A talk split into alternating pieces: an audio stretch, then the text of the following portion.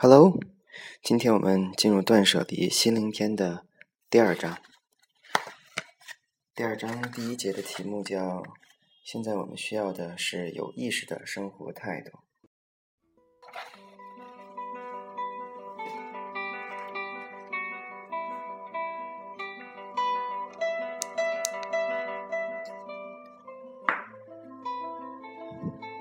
嗯，再说，我很多时候是我们都处于一个自我麻痹的一个状态。自我麻痹呢，有几种情况，一种是说，有的时候我们在做逃避，我们在逃避去表达我们的不舒适。比如说，买了一双鞋，穿起来不舒服。但是呢，我们也不扔它，觉得扔了它好像就证明我这鞋买错了，所以是在逃避，然后东西就摆在那儿了。另外一种是，现在的这个世界物质和信息太泛滥了，东西太多了，导致我们没办法接受的东西太多，只只能是一种自我麻痹的状态。所以，就是说，有的时候我们能够更直接的去表达我们的不舒服，能够感觉到不舒适，能够直接面对我们对一些事儿的不喜欢、讨厌，其实是让我们找回舒适，让我们喜欢各种东西的第一步。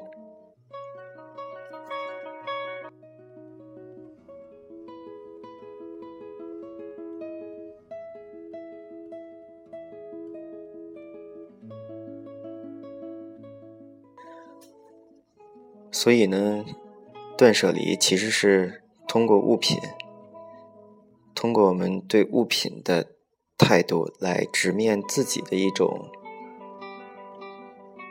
技术。这是作者对断舍离的一个总结吧。他一定不是说简简单单的是收拾一下东西，嗯，其实最主要的是直面自己。我是觉得，嗯，其实直面自己呢，也有很多种方法。为什么要断舍离呢？是确实因为现在人们面对的这个世界东西太多了，信息太多了，物品也太多了，然后我们的欲望又太强烈了，所以其实导致的结果就是更多的东西进入我们家，或者我们想要更多的东西，所以使用断舍离的这样的方式。来，来通过这样的方式来反思自己吧。嗯，其实也可能换一个环境的话，就不是断舍离了。对，也可也可能就变成那个要让大家有追求啊，要去拥有更多。所以这只是现在这个时代所造就的这样的情况，还有人的本性吧。Now A man is born to go a loving woman's born to weep and fret, to stay at home and tend her oven,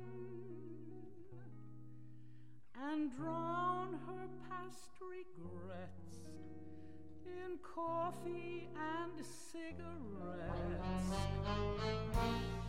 I'm feeling mighty lonesome. 嗯，然后在这一节里头，作者还讲了个故事，说是这样的：他在做断舍离讲座的时候，有一个女人来参加，然后就说特别有困扰。他说没办法扔掉已经过世的儿子留下的遗物，每天都特别痛苦。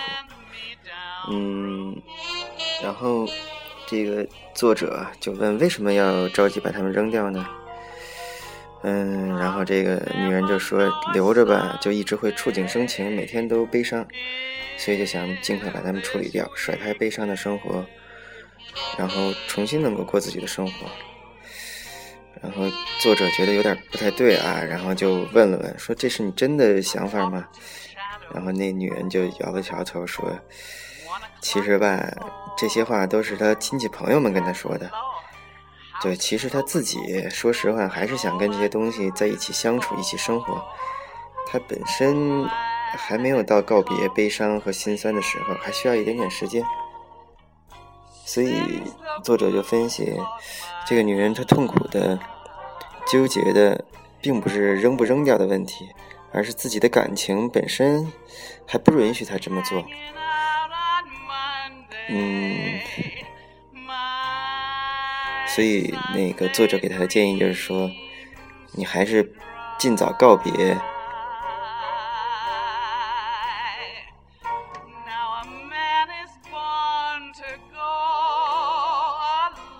就看看作者的建议是什么，就是说，其实那些什么把这些东西扔掉，并不是你自己的想法了，而是别人的、周围的人的想法。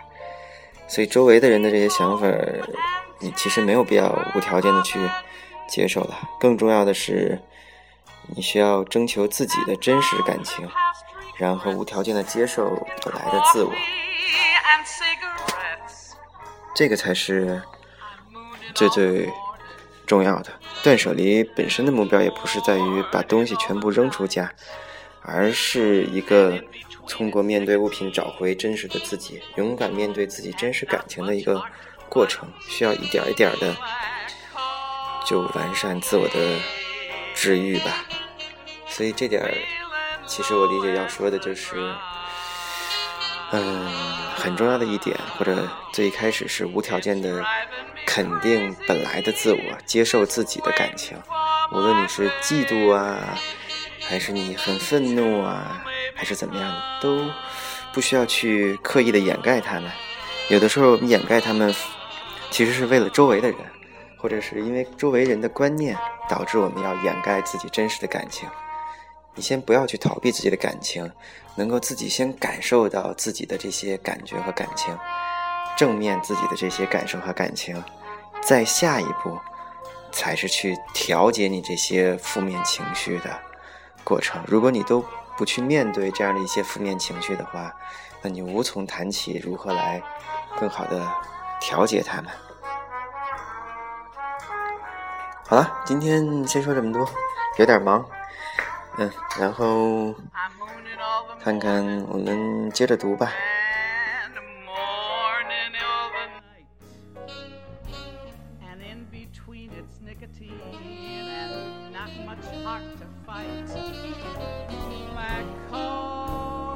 driving